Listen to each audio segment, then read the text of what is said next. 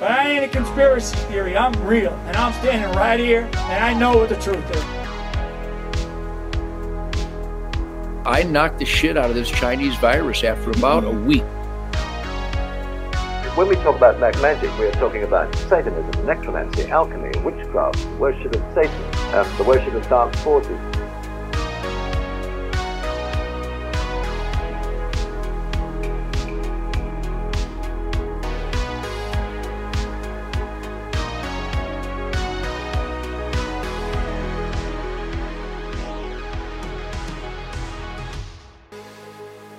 Welcome to the Wet Wired Podcast, Episode 5 2021 Shakes Hands with the Firing Squad. I'm Sean Ondas. And I'm Julian Paul Butt. How's it going, Jules? It's going phenomenally. Wrapping up this year quite well. This has been a great year, I think, for everybody. I think we're all going to look back on this year and we're going to think that, you know, 2021, that was the high water mark. that was when that was when everybody hit their stride and we've really seen the best out of everyone. You know that the diets were working and uh the new fitness program uh that they promised at the beginning of the Ventilators, right? They, that they- was they- ventilators. Huh? That's the fitness program, ventilators. I, I think it really it's taken a pandemic to really bring out the best in everyone. I mean, I, I've never felt a time in my life uh where our nation has it just feels so united. We've excelled in terms of our ability to not only come together, but have such a reasonable discourse. And uh, besides all of that, it just feels like there's a sense of community. Yeah, I, th- I think I really think that the uh, like all those politicians were right in the in the 60s and the 70s about the Cold War. That you really it's amazing what happens when you have a common enemy. So this is our first Christmas episode. Hopefully, it's not our last Christmas episode. um, and it's not really a Christmas episode. I, I like to think of this more as this is just a New Year's episode. I think what you meant to say is Festivus. Yeah, I actually I I think that I meant to say winter solstice or, Or maybe Saturnalia. Saturnalia. yeah, I actually I, I went to a pagan festival the other day. Get the fuck out. I mean, festivals. of It was a it was a gathering Uh, so, how many people were involved in the orgy? on my street. There was a Wiccan gathering bringing in the new year. It happened yesterday on on the winter solstice.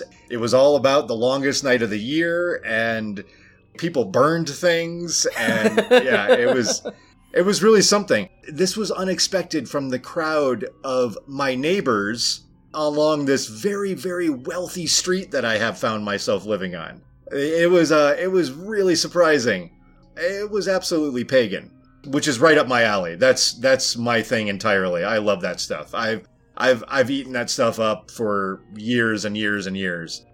Hey, you're preaching to the choir, well, so to speak. Yeah, well, pagans can have choirs.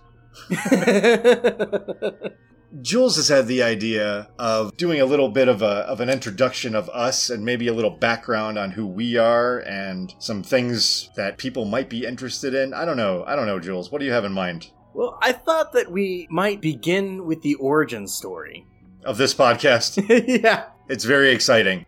It basically has to do with a white guy, me, who thought that that's what was missing in the in the podcast verse was another uh, another Gen X straight white male voice commenting on all the problems in our society. So I, I decided to just pull the trigger on that one, so to speak. In an era of mass shootings, maybe I shouldn't use words like that anymore. But there's more. I, I, I believe we did add some diversity to the podcast. Well, you, you're you're you're the diverse element here, b- being another white male who is a millennial. So we we have that demographic all tied up.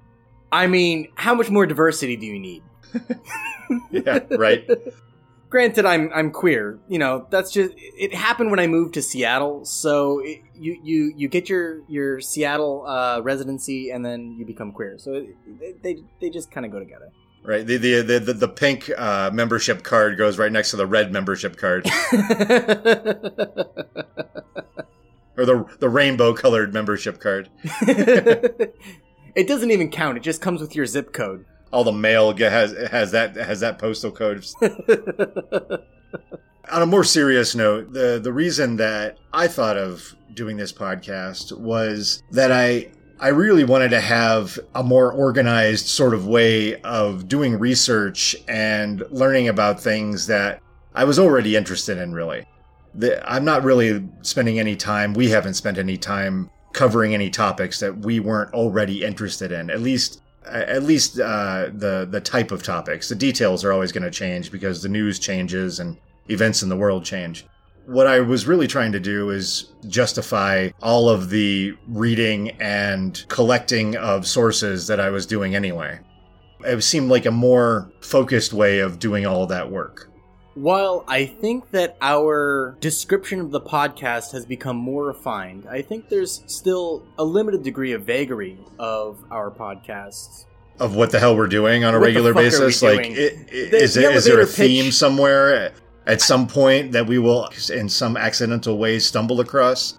I attempted the an elevator pitch twice today, and it was it was a Trump's Tower worth of an elevator ride, and on top of it, I referenced several things that people had never heard of.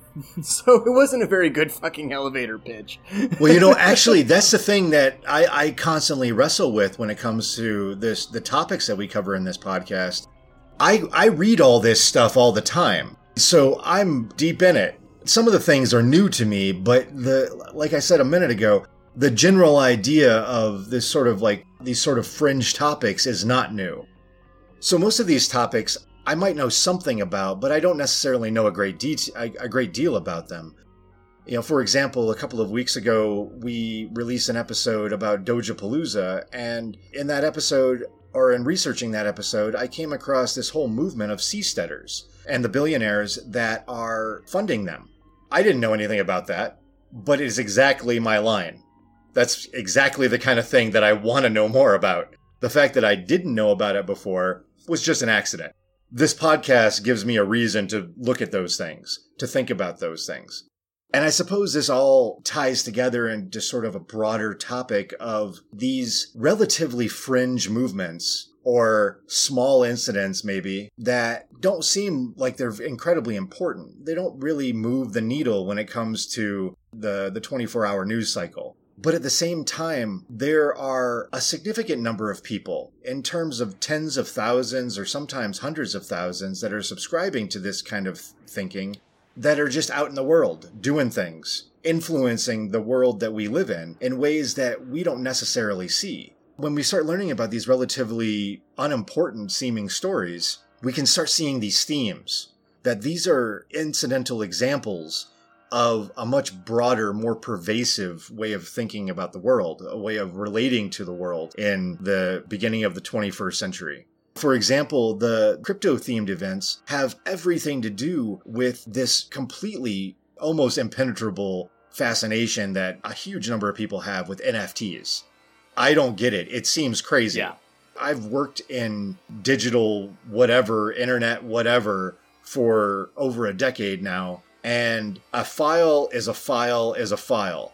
You can make an infinite number of copies of an image, and they are fundamentally equal to one another. They contain exactly the same amount of data, configured in exactly the same way. Adding some sort of a blockchain timestamp on them does not in some way make one inherently more valuable than another. But here we are people selling NFTs for millions of dollars. This same group of people are the It's really part of a cultish attitude. well, and that's that's that's a thematic element that we keep hitting is cult type stuff, which is another you know it's an it's another hobby horse of mine is trying to understand how the hell somebody would decide to go move to a compound somewhere and slowly acclimate themselves to drinking poison Kool Aid. yeah. I don't know how that works necessarily, and I want to. I want to understand that. And maybe other people are interested in trying to understand it too. We typically, on this show, we don't come with a bag full of answers to the questions about the world that we have. We just try to learn as much as we can about it. And in the process, we hopefully are creating something interesting for other people to listen to. I I got sidetracked It's a little while really ago. Incredible. I got sidetracked a little while ago in the, my description of all this. I started off talking about the, uh, or about to comment on what you had just said, mentioning a couple of topics that the person you were talking to didn't know anything about. That has actually been kind of a hang up that I've had about the topics that we cover, especially trying to come up with some kind of a timely release schedule. Sorry, everybody, it's all over the map or all over the calendar we record episodes and I edit them as fast as I can, and this is also a learning as you go process for me. The timeliness of releasing these episodes is something that I'm very mindful of. We record an episode and something is pretty fresh in the news, and by the time I get finished editing it, it's already a couple of weeks old, or at least two weeks old. That's been a hang up for me. But I've realized that I've built in this assumption that people actually pay attention to the news. So maybe our listeners don't, or at least don't as much as I do. Likewise, I have a, I have a very similar kind of hang up regarding how much these topics have already been covered.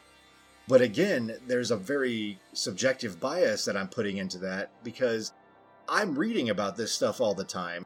I'm seeing all the coverage about it from these very disparate little red sources. It's very easy for me to make the assumption that everybody else knows all about it already, so why should I even release this episode? To you, it seems ubiquitous, whatever it is. The reality is, I've talked about some of these things a number of times to people over the past few weeks that I've, you know, a number of these things that I've learned about. I've talked about them to a number of people over the past few weeks, and nobody knew anything about it. It was all brand new. You have to explain the context, or at least in my experience, I have to explain the context of the thing that I'm explaining to them in such an excited way. Where I'm explaining to my, my friend or whomever, yeah, we did this episode on Max Weber. And then they say, oh, who's that? And then, and then there's this follow up series of, of question and answer things in this discussion before I can even get to the thing that I'm so excited to discuss that we did an episode about this. A whole episode. I have to explain why they should give a shit about this person in the first place. A pitch that I have said that really strikes people. I see their eyes open up pretty wide when I say this, because it's true. When you hear the term work ethic, whether you realize it or not, that term comes from this book from Max Weber in 1905. The far reaching consequences of a single book. Obviously, there's much more to it than just one book, but to have this thing that is so ubiquitous and all around us and not realize the connections or this origin, which I think is something like the most cited work in sociology or some superlative like that, is pretty remarkable. In this conversation, it really reveals to me when I'm talking with somebody about our podcast that something that is all around us is also so incredibly obscure. Right. That's something that is also motivating me to try to explain these things that I'm noticing are everywhere and influence everything, but generally go unnoticed by most people. It seems like, you know, why would we start off this podcast where we've been talking about seasteaders and cults? Why would we start all of this off with a two part episode about a German sociologist that wrote a book over a hundred years ago? What? Yeah. That's not what we're doing. In general, there are probably more episodes coming down that are going to be about people and ideas. There are a couple of things that I've been thinking about recently that I, would like to explore more, and because they have such an explanatory power. But we chose this this particular episode talking about Max Weber and about Taylor because they had such a strong impact on everything we're we're seeing around us right now. We just did an episode a couple of weeks ago where we talked about at least in passing, what everybody's calling the Great Resignation, or some people are calling the Great Reshuffle now. what does that all mean? We get the news story, we hear the numbers about people quitting their jobs, we hear all of the political discourse about why they're quitting their jobs. You can hear from a far left kind of position that it has to do with class struggle and disenfranchisement of labor, and then you hear from the far right end that it has to do with people are just being too lazy to work. They don't want to do their jobs anymore and they're just going to go live off of unemployment because the government passed out all of these extraordinary unemployment benefits. Neither of those are the answer. Yeah, there's so much more complexity to Exactly. Neither of those politicized models explains it. And I'm not trying to explain it either. But I acknowledge that nobody else, when they pass off their descriptions as explanations, I'm acknowledging that they're not explaining it either. They're shoehorns into, I wouldn't even describe ideologies. Typically, they're just shoehorns into talking points that masquerade as ideologies. Yeah, it's not it's not even in depth enough to be considered an ideology.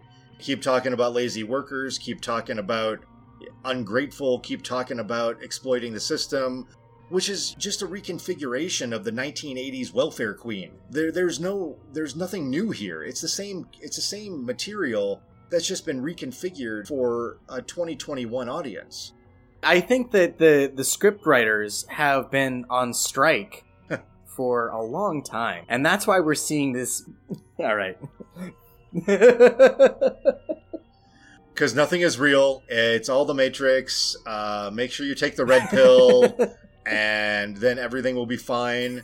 We're gonna have ten days of darkness. Um, what else?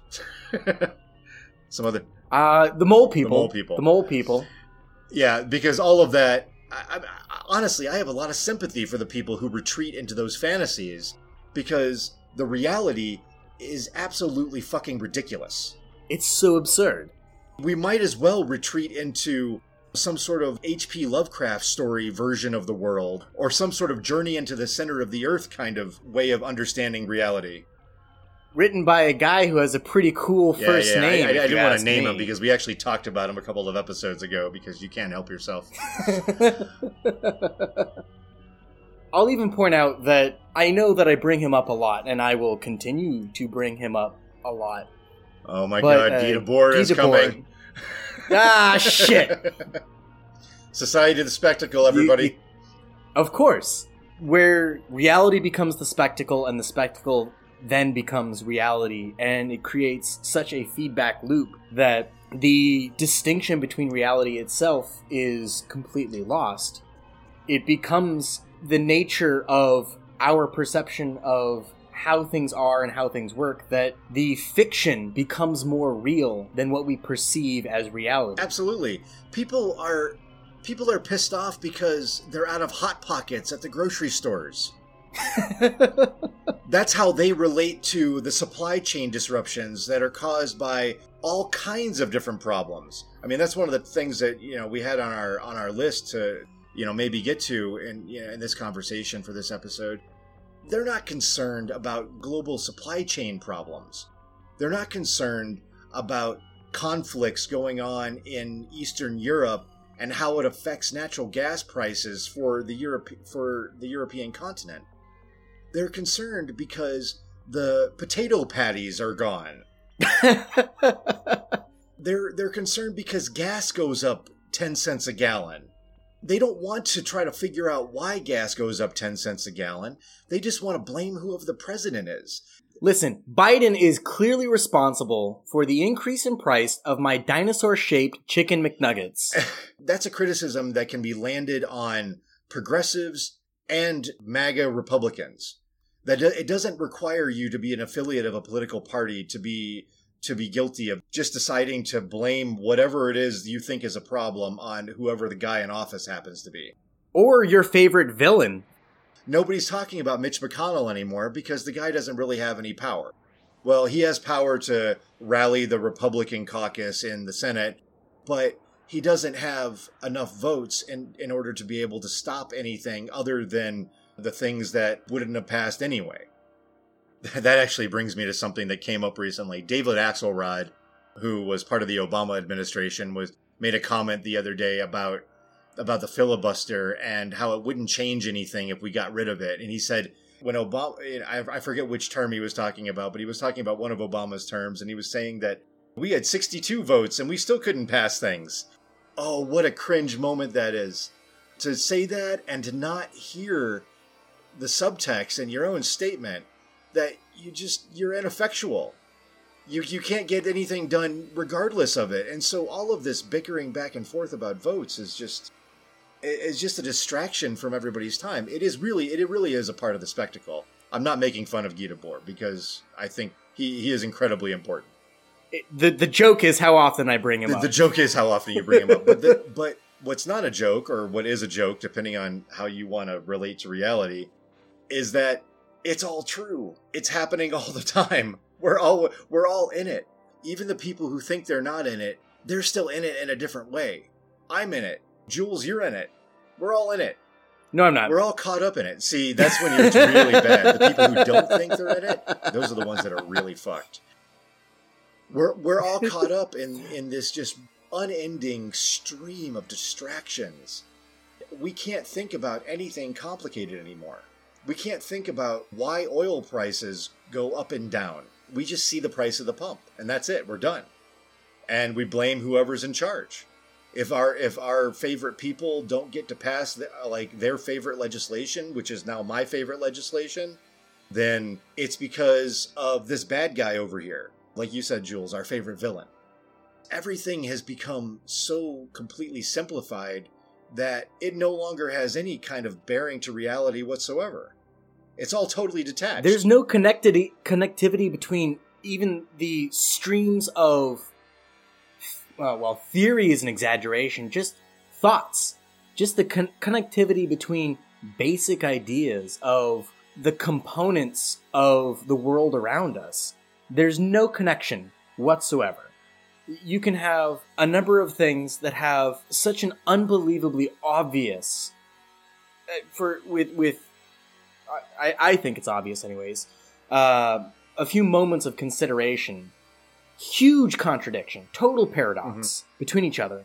And prior to it becoming the football passed between whoever the teams of, of politics or culture or society happen to be, it was not even on the radar of huge segments of the population.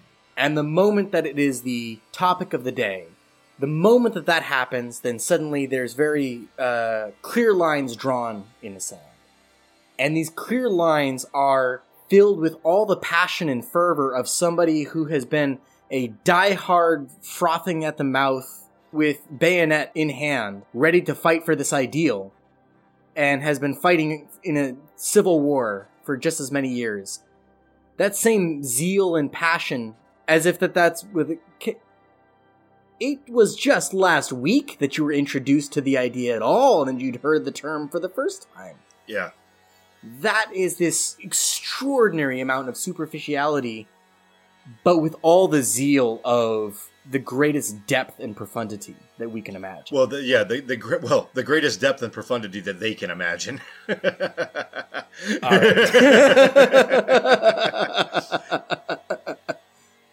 this is what we're doing.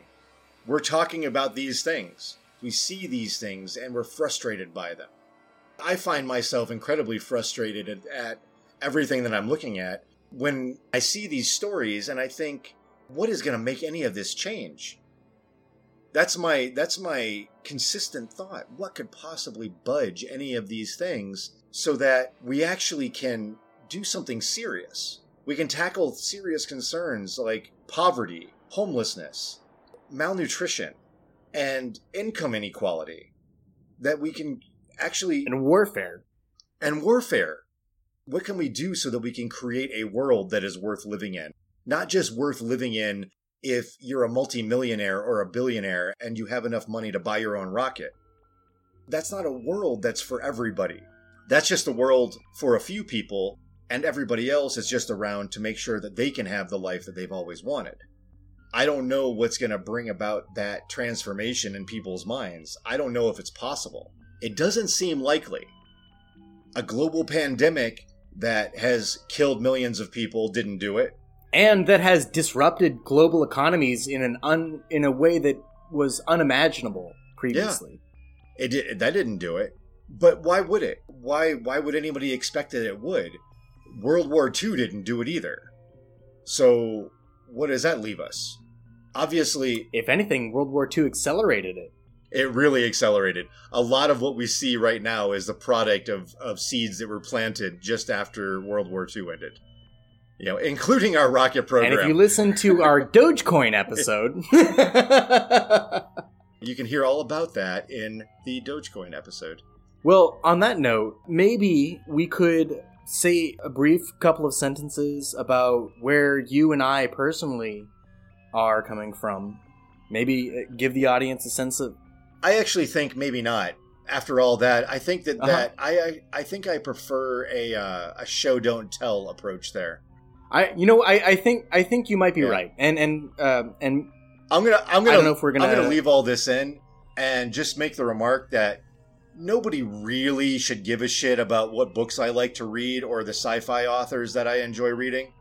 They probably shouldn't care who my favorite painters are, uh, or what kind of music I like.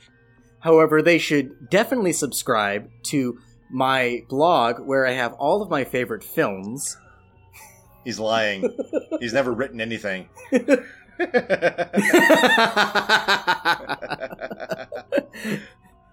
you have a blog with all your favorite films? no, of course not. They're all Wes Anderson. For anybody who's been paying attention, already knows that they're all Wes Anderson. You might throw some Woody Allen in there. He doesn't care about sex crimes. Well, there's only one Woody Allen film that I know of that I absolutely love. Midnight in Paris, of course. Keeping keeping on brand.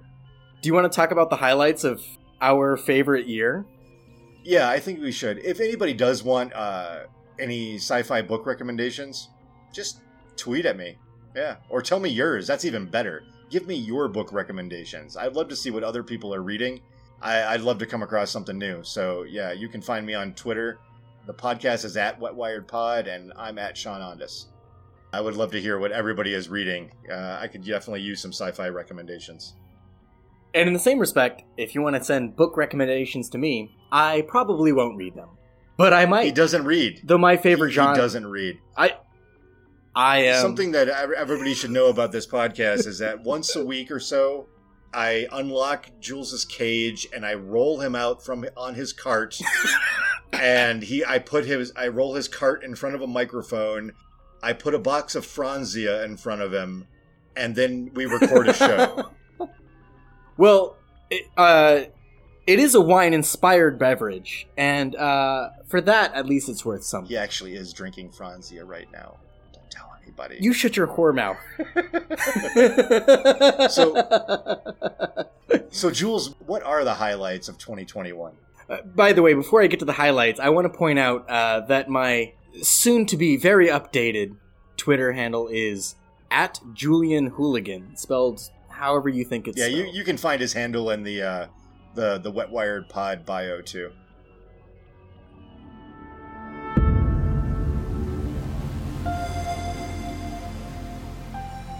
We opened the year uh, we we cracked the year open with a great narrative that kicked off exactly a kind of year that would sustain for the rest of it What a way to start, right? How, how could Yeah. you start a year like that?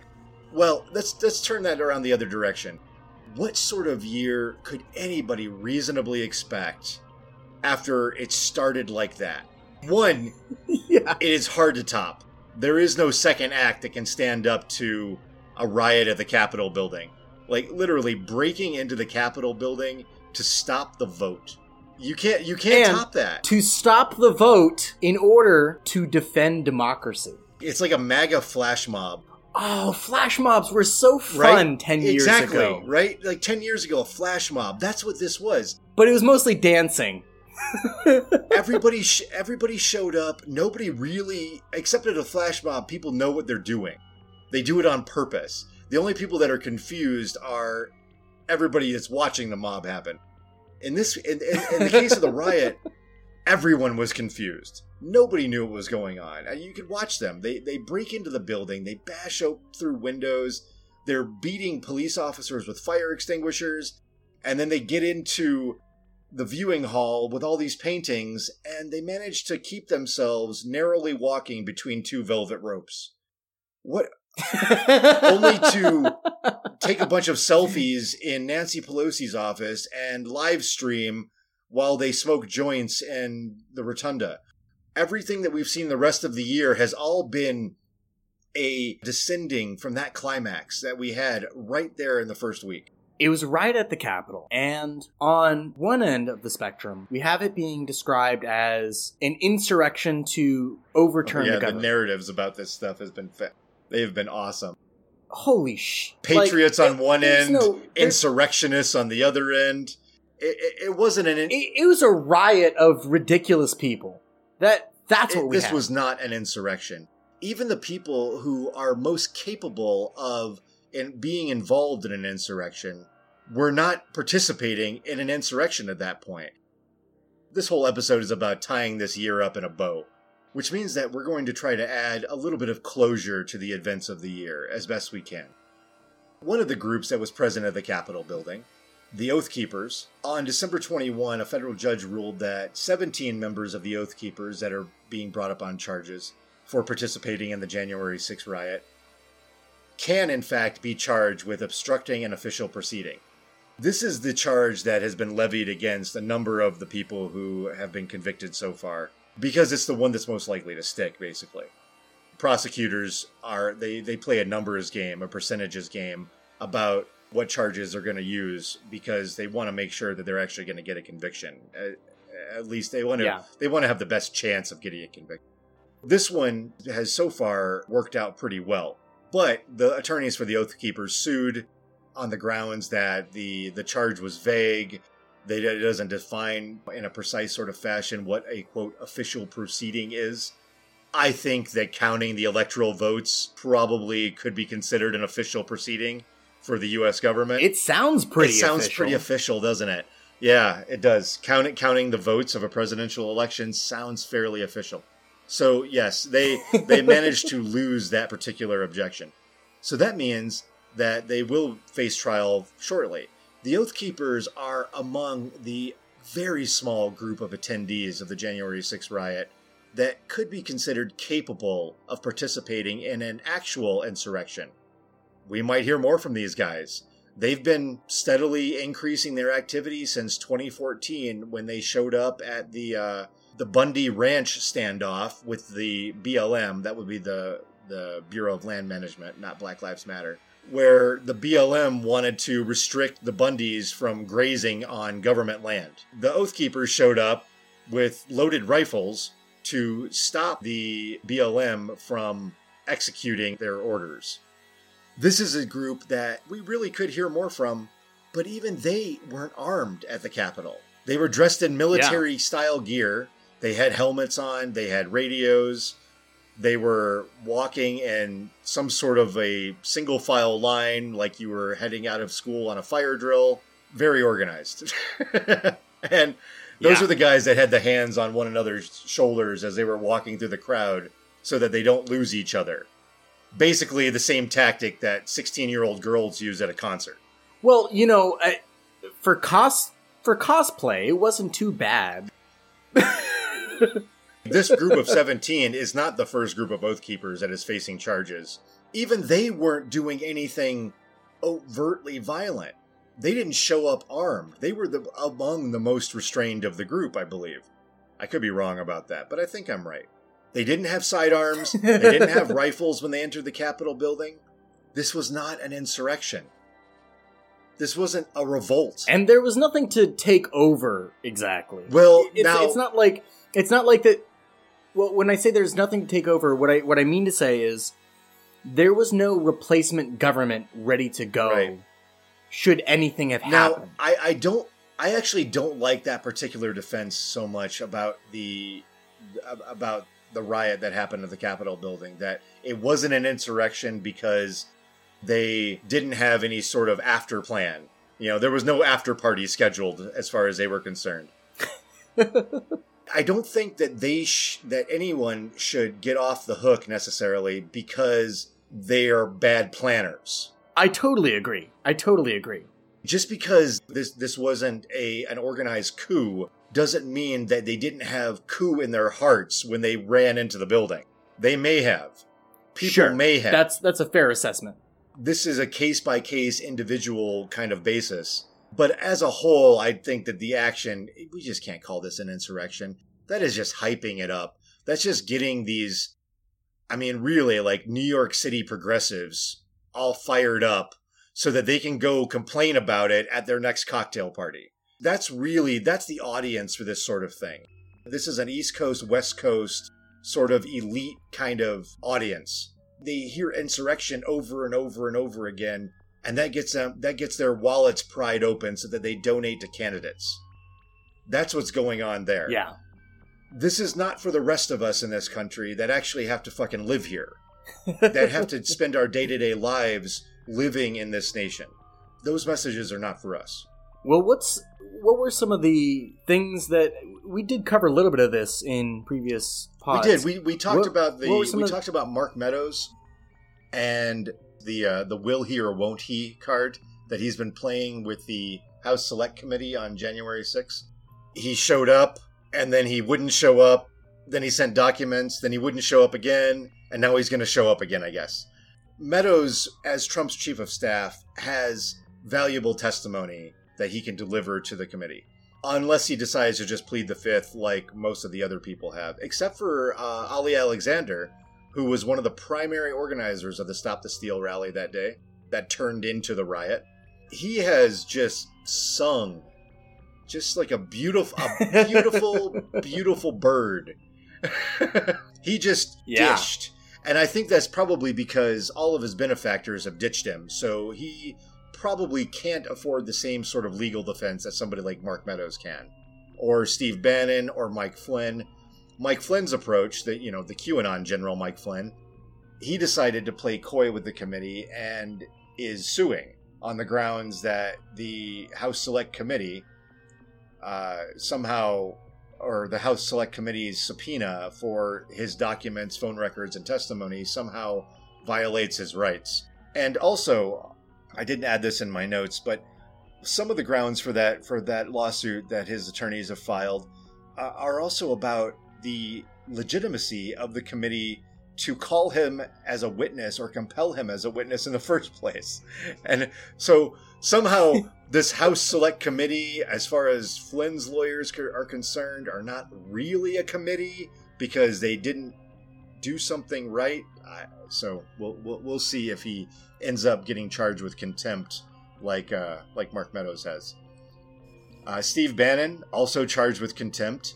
He uh, his uh, his case has been referred to the Justice Department, and he is likely to be he is scheduled for some time actually. The schedule has happened. He actually is scheduled, I think, for June or July in 2022 to appear at trial for com- for contempt for failing to appear in front of the committee. So we'll see if he appears at his trial. It's it's on his Google calendar. Yeah, it's on his Google Calendar. He'll get a notification.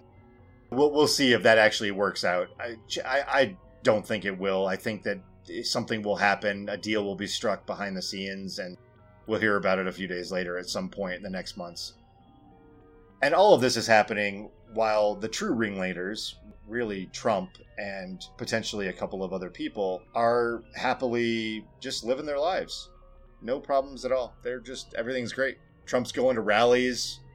People are booing him when he tries to take credit for the vaccines. It's awesome.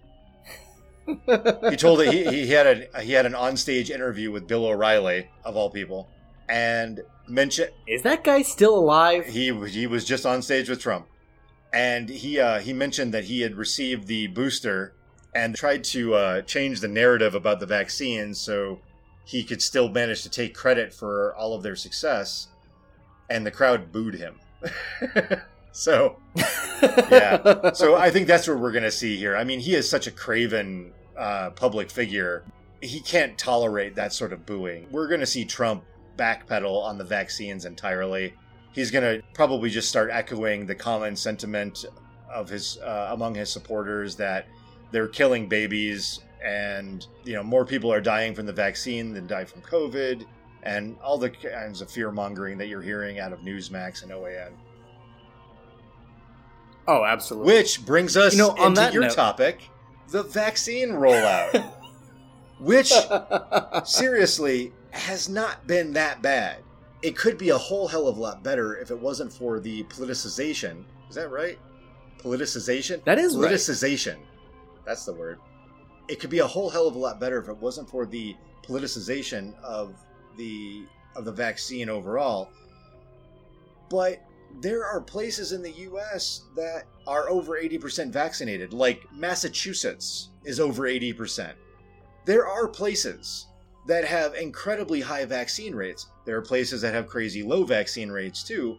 This is not a failure. It's not an unmitigated success, but it's not a failure. I would agree. And uh, the vaccine rolled out this time last year, uh, bringing in the new year with an all hands on deck push to get over 80% vaccinated, US citizens vaccinated. And that's the estimated amount for herd immunity. Somewhere between 80% and 90% is what's estimated to achieve that. And I will point out that here in King County, think Seattle, we're at somewhere around 80 or 90%. Uh, I think even above that at this point. That was the push right out of the gate.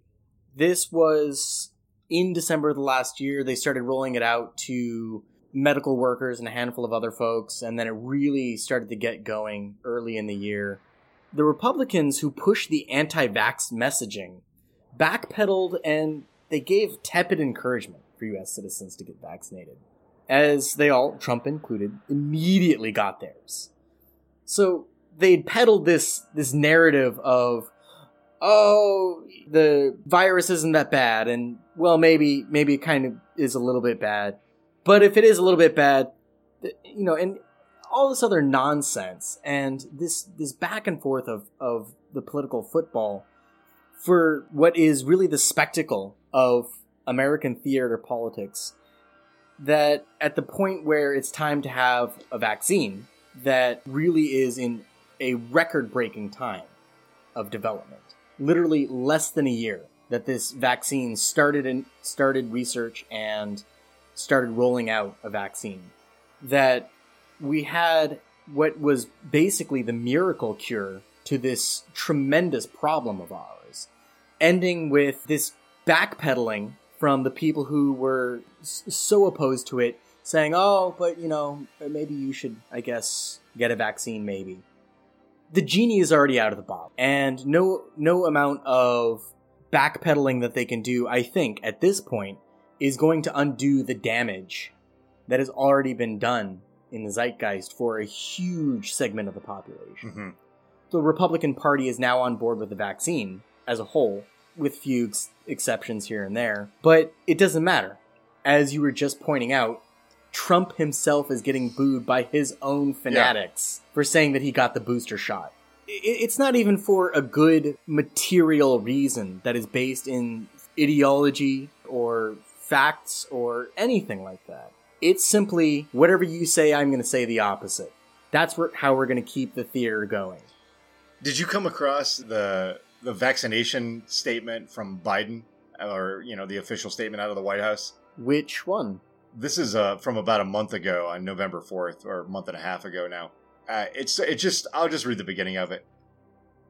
For our country, the choice is simple: get more people vaccinated, or prolong this pandemic and its impact on our country.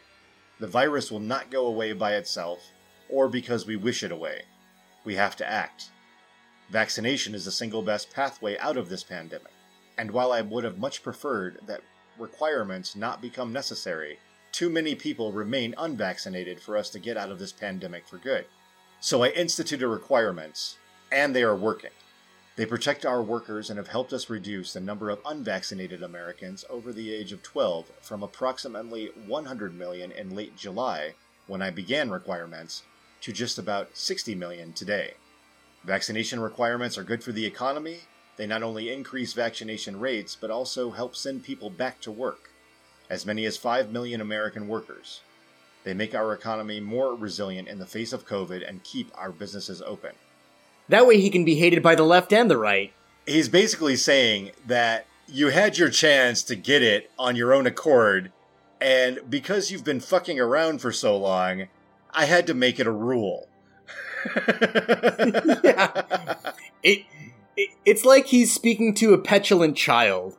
This is the kind of thing that a kindergarten teacher is saying to up to a bunch of kids. Nobody can sit in their seats when I ask them to, so I have to make rules about this now. Now there's going to be consequences. It's truly I- incredible. I actually really like that statement. That's one of the best statements about vaccine mandates. You're wrecking it for the rest of us. That's really what the problem is here. There's a much more concise sentence that describes what's happening here. This is why we can't have nice things. largely because of this American sense of entitlement that we have.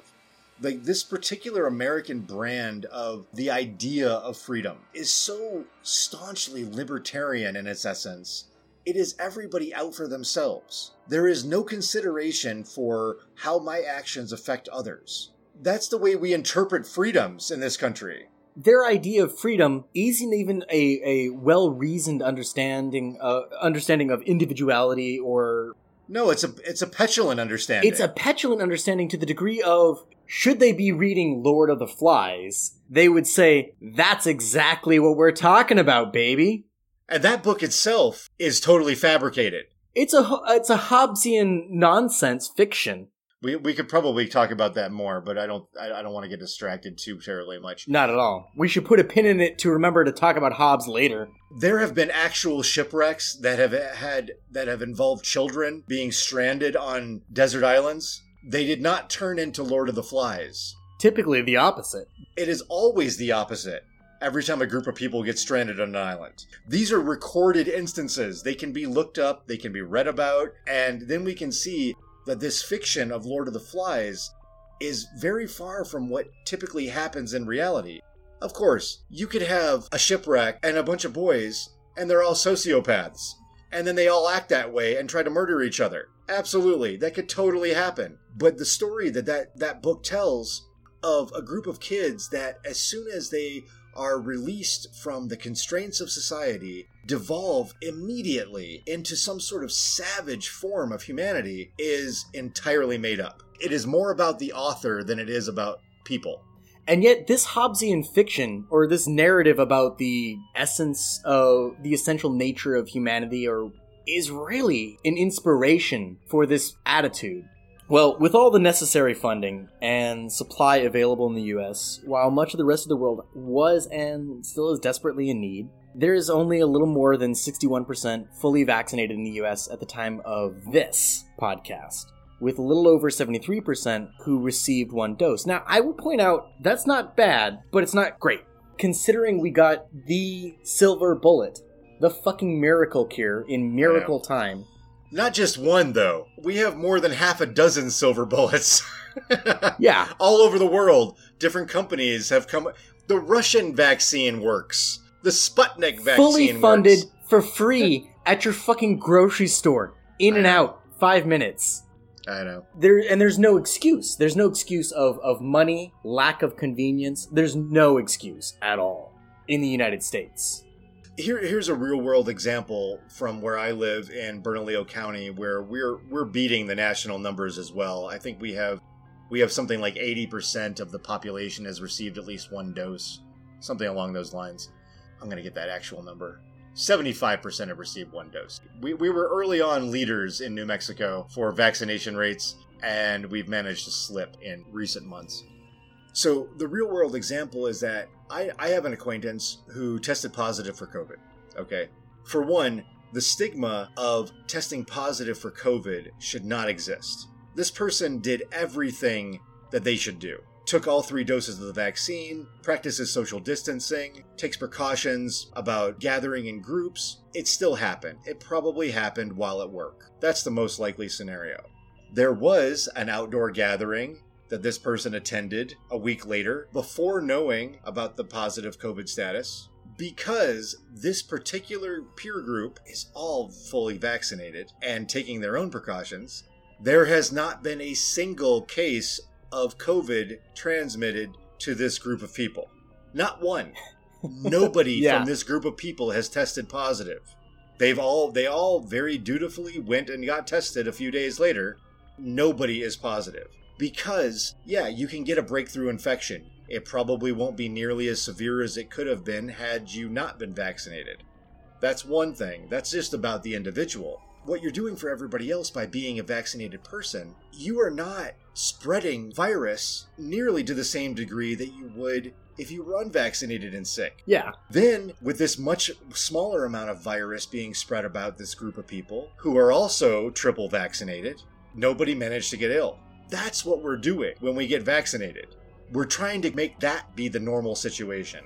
If people thought of that as the normal situation, it would be great. This this whole thing would just it would just sort of drift away, exactly like Trump described back in April of, of 2020 when he said it'll be like a dream. It'll be like it never happened. Even more consequential about this, as you're pointing out, all these precautions and the participation of everybody in contributes in so many different ways, not only in the transmissibility and not only in terms of the outcome should you catch it, but also for the potential for the virus. With limited supply in the rest of the world and vaccine hesitant populations in the US, fucking hate that phrase, vaccine hesitant, by the way. I know. It's. I feel like it's such a fucking euphemism. I, I, I don't like it either, but I actually know somebody personally who that describes fairly well. This is not somebody who doesn't believe that COVID is real, not somebody who thinks that there's microchips in it or nanobots or some Bill Gates technology. 5G, which I'm paying for, by the way. This is not somebody who gives any of those fringe ideas any credence at all. At the same time, this person is seems to be legitimately freaked out by the news stories about myocarditis. That is the thing that really freaks this person out. For some reason, being on a ventilator doesn't. That's a failure of, of an understanding of statistics. And it's a failure of communication on the part of a lot of groups and people who are working to get this message out. You know, I, I, I would agree with that in cases where I didn't know better, but I have personally worked on this person pretty hard and and tried to perform a vaccine hesitant Really? exorcism and it has not worked. Huh. Did you try holy water? Yeah. Or just a vaccine. Just splash it. Something else about the since everybody's flipping out about the Omicron variant is that if we had just instituted a pause on patent protections, say six or eight months ago, and allowed nations in the uh, the southern part of Africa to produce their own vaccines, specifically South Africa, where the Omicron virus surfaced, we would not be in this situation. I think that's fucked. yes. I, I think that people should be absolutely outraged that because we allowed a bunch of billion dollar a year pharmaceutical companies to continue raking in profits from government subsidies because somebody pays for the vaccine. You show up at your Walgreens or at your grocery store and you get it for free. It is getting paid for by tax dollars. And on top of that, these other countries could be manufacturing this on their own if it weren't for these patent protections. but for the patent protections. Because our government decided that they would rather make sure that these companies can continue capitalizing on all of this extra profit, or at least all of this extra revenue, rather than temporarily suspending patent protections or coming up with another workaround to allow these other nations to produce their own vaccines. It's the same government that roped these companies into developing these vaccines at the rate that they did by promising them Yeah. guaranteed payment ahead of time, not just once it rolled out, but whether or not they successfully developed the, the technology. Right, they were getting money regardless. Yeah. The, the government could have put whatever fucking terms they wanted as far as that's concerned because it wasn't just that they were making a little request and giving some payment. They were giving an enormous handout to these companies in terms of how much money they're raking in, guaranteed rain or shine. So, because I believe in a participatory sort of government, I don't believe in a, a silent citizenry that simply bitches about things and doesn't do anything about it. If you want to blame anybody, talk to your goddamn representatives. Tell them you're pissed. Tell them that you would rather that vaccines get produced worldwide and we can prevent the next Greek letter from getting turning into a variant rather than the pharmaceutical companies continuing to rake in profits. This is not how I wanted to learn the Greek alphabet. I, have I've seen that meme. I already knew the Greek Shit. alphabet.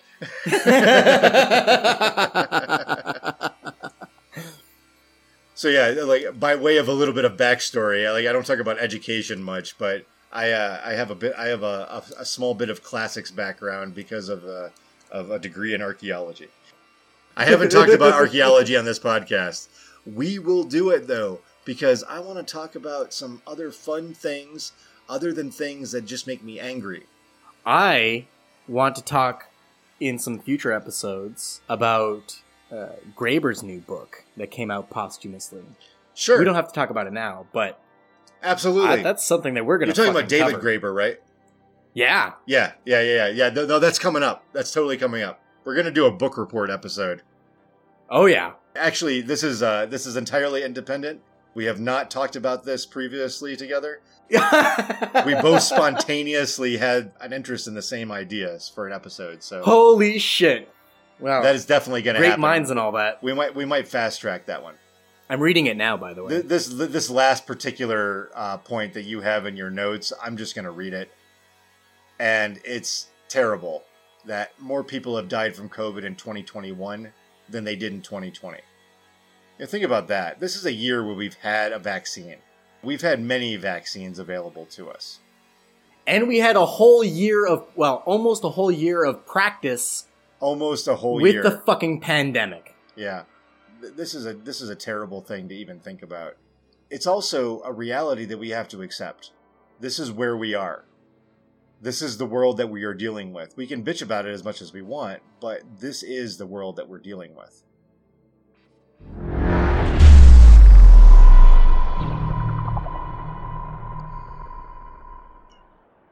So, Jules, the next thing you wanted to talk about was strikes and labor shortage. Shortage in quotation marks. Yeah, shortage in quotation marks. Is there actually a shortage? It turns out that a lot of the resignations and the labor shortage that's been described can just be attributed to burnout. There's an article by Megan Leonhardt in Fortune from November 19, 2021, where she re- she outlines the the situation that we're seeing in the labor market and the describes the causes of some of the resignations that or she describes the causes of many of the resignations that we're seeing. This great resignation, or great reshuffle as some call it, isn't losing steam. About 4.4 million Americans quit their jobs in September, a record high since the Bureau of Labor Statistics started recording this metric. The number of LinkedIn users who have changed jobs this year was 50% more than in 2020, according to the company, up nearly 30% from pre pandemic levels in 2019. Some of the people quitting are seeking out new opportunities in different fast growing sectors, but many are moving within their industry to find a better opportunity. So, this resignation, again, I feel like I need to keep saying this. This isn't people just quitting and living off of whatever savings or, you know, are getting laid off and living off of unemployment. They are resigning and changing jobs. That's what's going on. Perhaps we might even categorize some of it as displacement. It can be displacement. I mean, if an industry shrinks, then yes, they are displaced.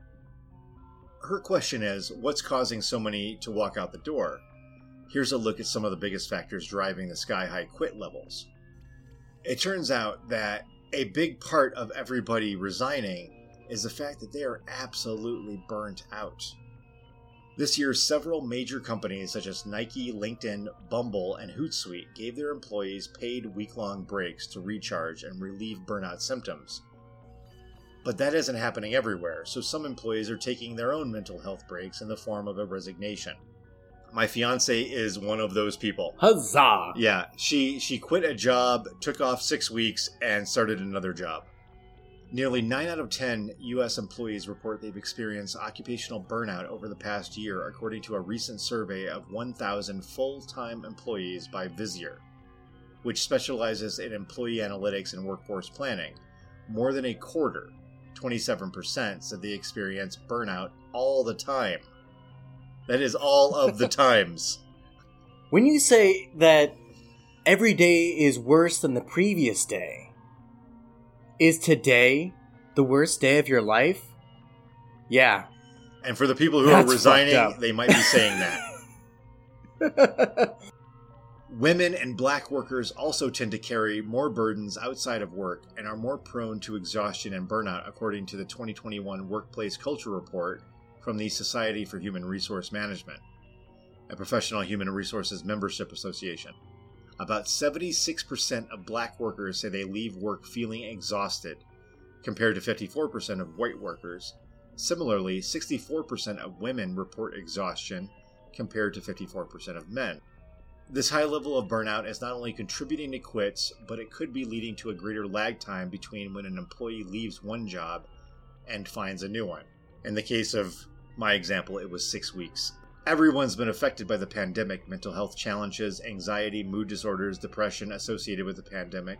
I would not be surprised if they were playing a really meaningful role, says Jason Furman, an economist and professor at Harvard University's John F. Kennedy School of Government. Because employees have more job choice, there's a greater premium placed by workers on appreciation, and many times they're seeking that in the form of compensation. Imagine. no fucking way. Imagine people are seeking out better compensation. I thought that they were working for the morality of work itself.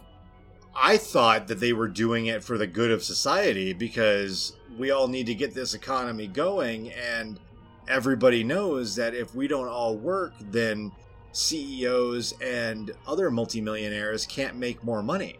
Did these people not have a Protestant ethic? I think they just don't have a conscience because it turns out they're just out for themselves.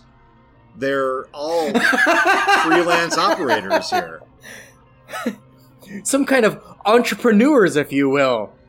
I mean, it's almost as if a a huge chunk of our society has no fucking idea what motivates the rest of it. the, the the problem here isn't in this explanation. You know, this article is great, and we'll include it in the show notes. The problem is that there's a wealthy slice of society that have absolutely convinced themselves that everyone else is just lazy and doesn't want to work.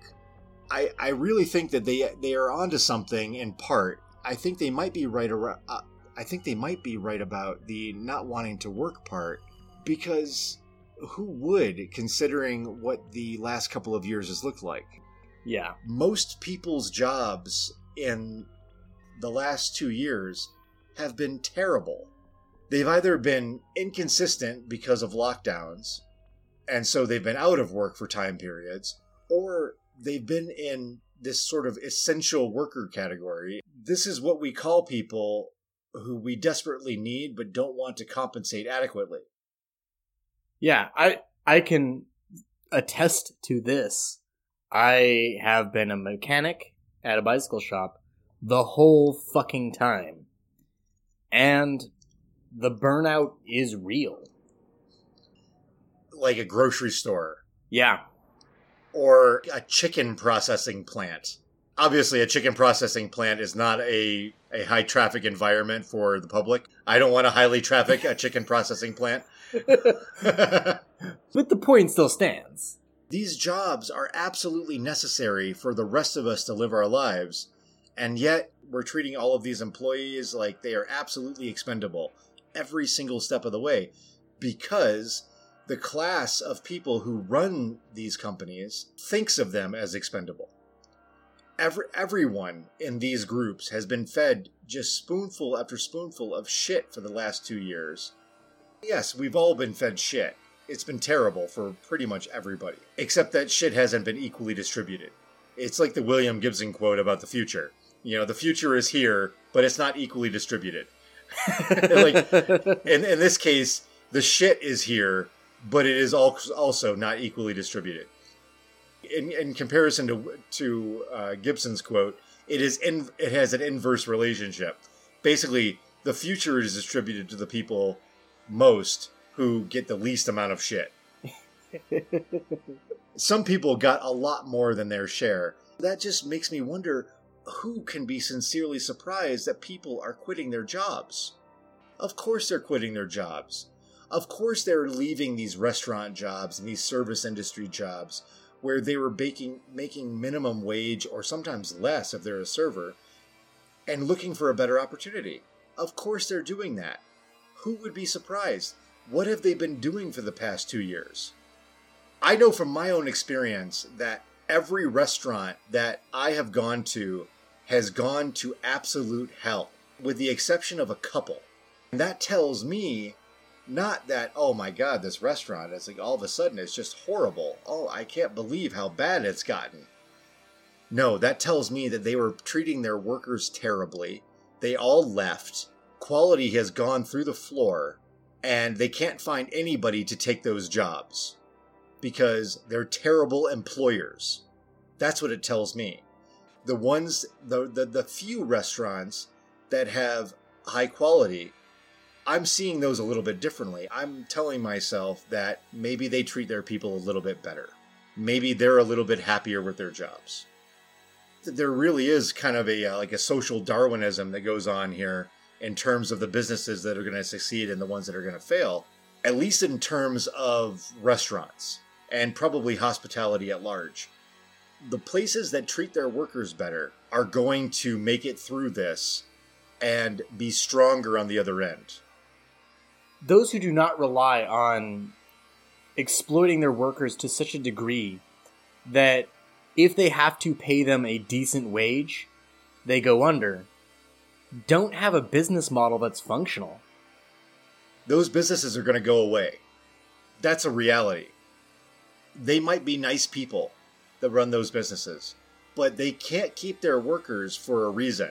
Either because they the business itself just doesn't have enough leg does they don't have enough legs under them to be able to run and it was a bad idea in the first place or the margins were just too slim and they couldn't afford to pay their employees any better. They might be nice people, they just couldn't afford it. It's a bad business. It's not a crime that it goes under. But the other places that where we have owners that are just raking in profit at the expense of their employees because they haven't they as they've increased their profit, they have not co- compensated their employees adequately. Those places they just deserve to go under. Absolutely. We have too many restaurants anyway. Yeah. There's a reason why the margins are so slim and the competition so high. It's because everybody opens a restaurant. There's too many restaurants. Yeah, we probably have enough.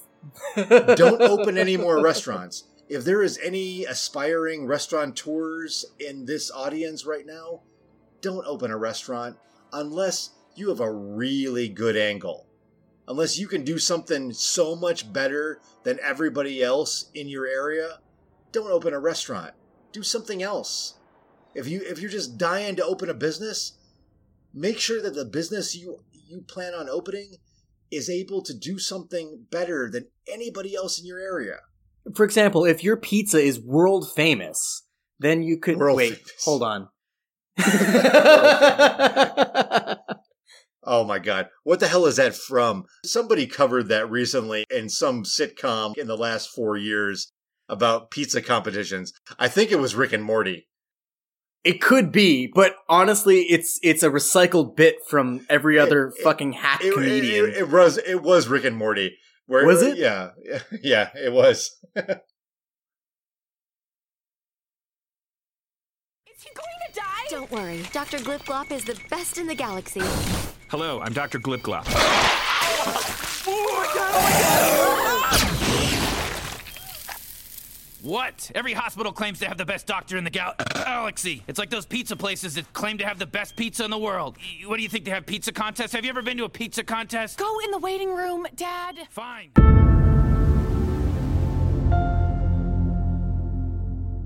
There's an area in downtown Seattle where I live called Belltown.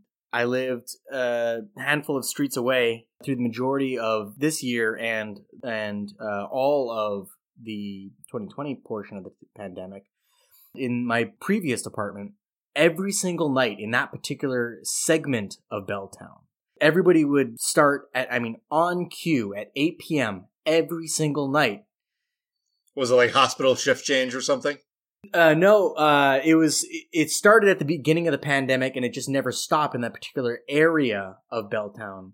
And it was pots and pans. Somebody had a conch shell, I think, bringing it back to Piggy and Lord of the Flies. But for real, there was somebody who blew this conch shell type horn. It was every single night, 8 p.m. Wouldn't skip a beat.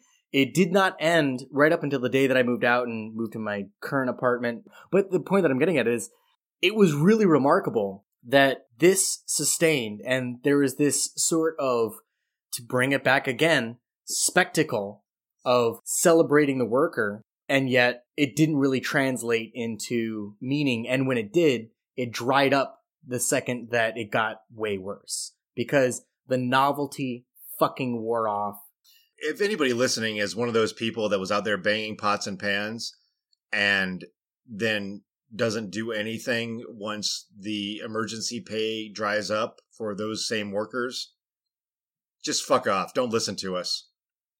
Like, yeah just get the fuck out of here. We don't want you. Like, that's not that's not who we're talking to at all. If you're Can one of those confirm. people, yeah, it, like if, if you want to repent and say like, yeah, I was one of those people, and like I, I've seen the error of my ways. I saw that I was I was just contributing to a hollow gesture that in, that resulted in no change whatsoever. Cool, stick around. But if you're somebody who is offended by by what I just said, absolutely, just get the fuck out of here. You can fuck directly off. This all just feeds into this same narrative. You know like we want to we want to support the we want to support everybody until it's actually cost us something. Until we actually like feel some kind of a of of a cost in our own life. Because it is the same people that are complaining that they don't have the right ice cream in the store anymore or they're out of eggs or something do you have any idea what we've all been living through? You're going to complain about the eggs. You're going to complain that there you know there's no frozen berries anymore. I don't have much more than just contempt. It's fucking visceral for me. That is the most superficial obviously disingenuous concern for another person's well-being. Somebody who embodies those attributes for me they rank lower than somebody is just like all in full on maga for trump. That is worse for me because they think that they are just living their lives in some sort of like essence of social good but at the same time they're probably doing the most damage. There are a number of quotes and i feel like it's almost trite to bring up but nevertheless it's what's on my mind. There's a quote that i think of that articulates this disingenuous support as being worse than the overt opposition from dr martin luther king jr he's describing in a letter i forget to whom at the moment. It's not just a letter it's the letter. The letter. Well the, the part that i'm thinking of is a couple of sentences describing something along the lines of the well-meaning liberal is nearly worse than the overt racist with a hood and KKK support because they do more damage through their hollow support.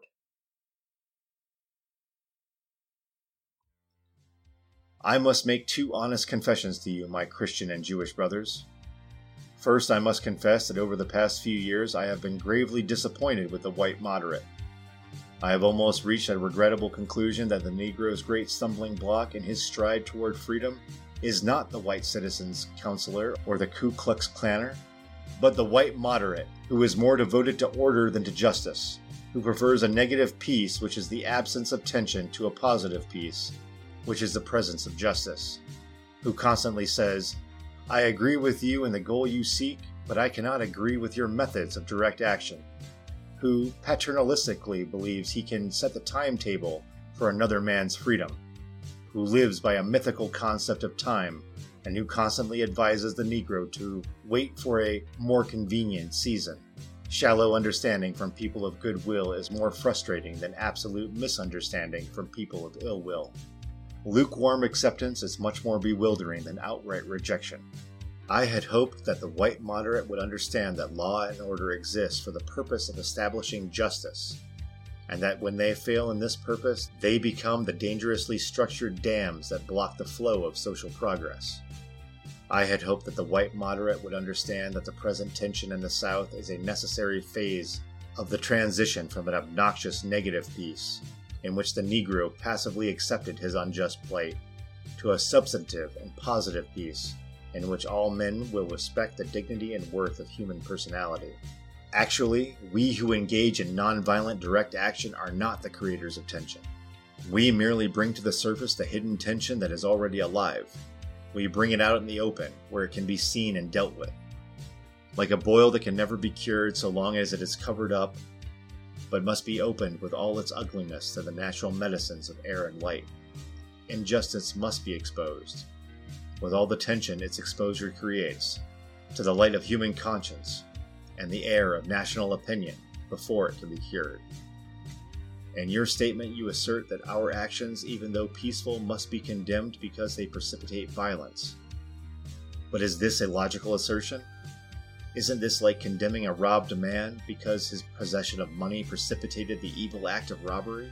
Isn't this like condemning Socrates because his unswerving commitment to truth and his philosophical inquiries precipitated the act by the misguided populace in which they made him drink hemlock?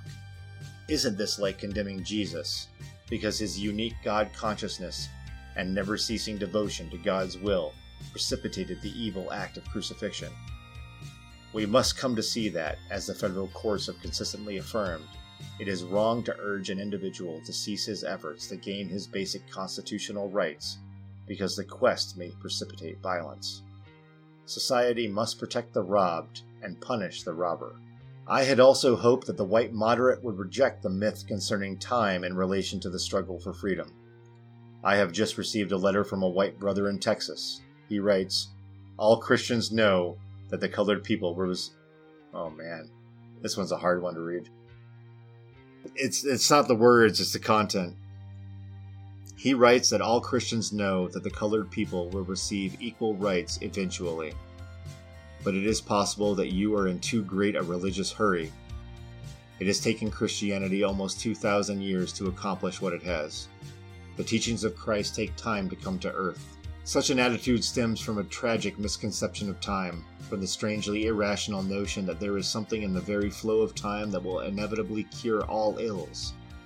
Actually, time itself is neutral. It can be used either destructively or constructively. More and more I feel that the people of ill will have used time much more effectively than the people of goodwill. We will have to repent in this generation not merely for the hateful words and actions of the bad people, but for the appalling silence of the good people. Human progress never rolls on wheels of inevitability. It comes through the tireless efforts of men willing to be co workers with God. And without this hard work, time itself becomes an ally of the forces of social stagnation. We must use time creatively in the knowledge that the time is always ripe to do right. Now is the time to make real the promise of democracy and transform our pending national elegy into a creative psalm of brotherhood. Now is the time to lift our national policy from the quicksand of racial injustice to the solid rock of human dignity. I think that's a good stopping point Yeah, for this. I, I would agree. I'm roughly Holy halfway through his letter. shit.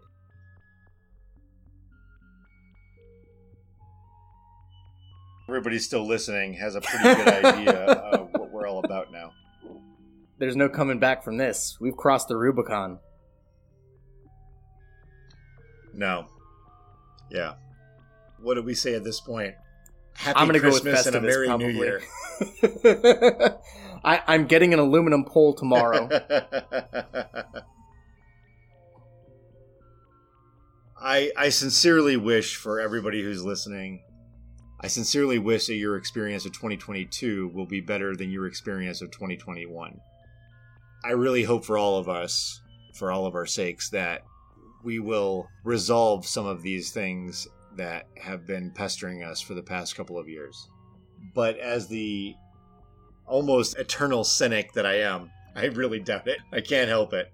I, I don't see good things happening. Even though I have cynicism regarding my expectations, I really do have I hope think that, that things will get better. One of the most fundamental features of being a human is the capacity for hope. My favorite holiday of the year, although I think it's rarely described as a holiday, but I sincerely mean this. My favorite holiday is New Year's Day.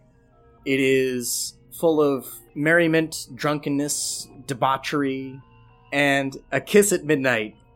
But it represents more than any other holiday to me the thing that I am most excited about. The idea of renewal, the the phoenix, the rebirth and the abandonment of those things that have plagued us, whatever they might be. More than anything else, whether we do it or not, the hope of a new possibility the hope of a new future. That's the year that we get all those gym memberships and everything else, and we decide to go on diets. And while they may be aspirational, it's that moment when the ball is dropping that we have that feeling, that sincere feeling that no matter how bad it has been, maybe that year or a whole life or whatever it is, in that moment we have that feeling that there really is a chance that we can start over. That is absolutely why it is my favorite holiday. In part, it means putting the previous year before the firing squad. it does. Because we have to kill that motherfucker to have the new thing. yeah, as, as we're starting to wrap up here, Jules, do you have any podcast resolutions? I want to say extraordinary fewer times. yeah. Yeah. Both of us are pinky swearing right now on camera that we will try to do better. we will simultaneously work to include Uh, like, what do you mean? parenthetics as well as um i don't know uh like this is um well as well as improving our editing skills and acquiring even now, how would we acquire such we equipment, have. Sean? I can tell you, if you want, if you all want to support this podcast, and you want to see this thing improve, and you think that what we're working on has any kind of value whatsoever, you can support us on Patreon. If you can't afford to support us on Patreon, then follow us on social media, share our podcast on social media with your friends, spread the word around. We would really like to grow this thing. We would really like to make this thing better. We would like to turn this into something of a community where we're interacting with people. Comment to us, write to us on Twitter, write The reviews us, really are a big deal on, on Apple Podcasts. Apple Podcast and, and, and whatever platform you use. I use Spotify myself. It, it, it doesn't even matter what platform you use. Uh, if you want to go to Podchaser and leave a review, leave a review there. We will see it. We are We're omnipresent. everywhere. So leave a review. Leave a review, share it on Twitter, and tag us. Perfect. Whatever. If you hate it, leave a review anyway. Would love to hear it. What do you hate about it?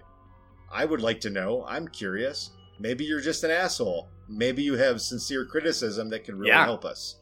I want to hear it all. That's my wish for the new year. Keep in touch.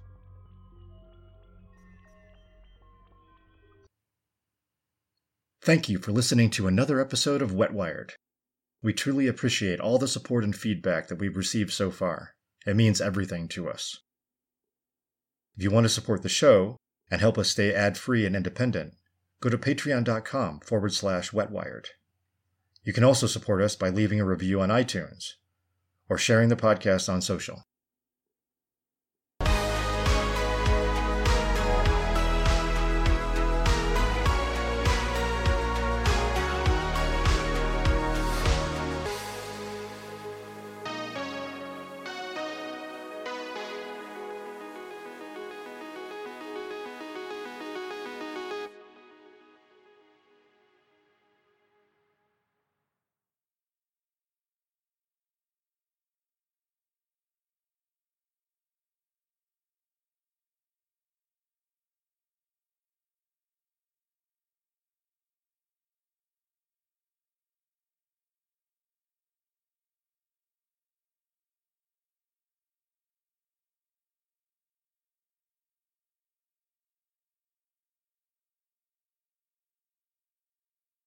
The kind of politics we have now, where the left is represented by this kind of Obama Macron style centrism, where you're both for the market and for bureaucracy at the same time. You know, it's kind of horrible, right? The only possible appeal of that kind of politics is, well, at least they're not Nazis, right? So, so what they want is the left to be this kind of mishmash of bureaucratic market centrism and the right to be outright fascist to set the ball rolling in an actual left direction will make that centrism look like utterly unappealing. In France, sometimes they talk about the extreme center, and I think that's a fitting phrase. It strikes me that what's called the moderates are the most immoderate people possible. And the reason why they're so uncompromising, I think, is because they realize they don't have a lot of positive arguments. They're not really for anything.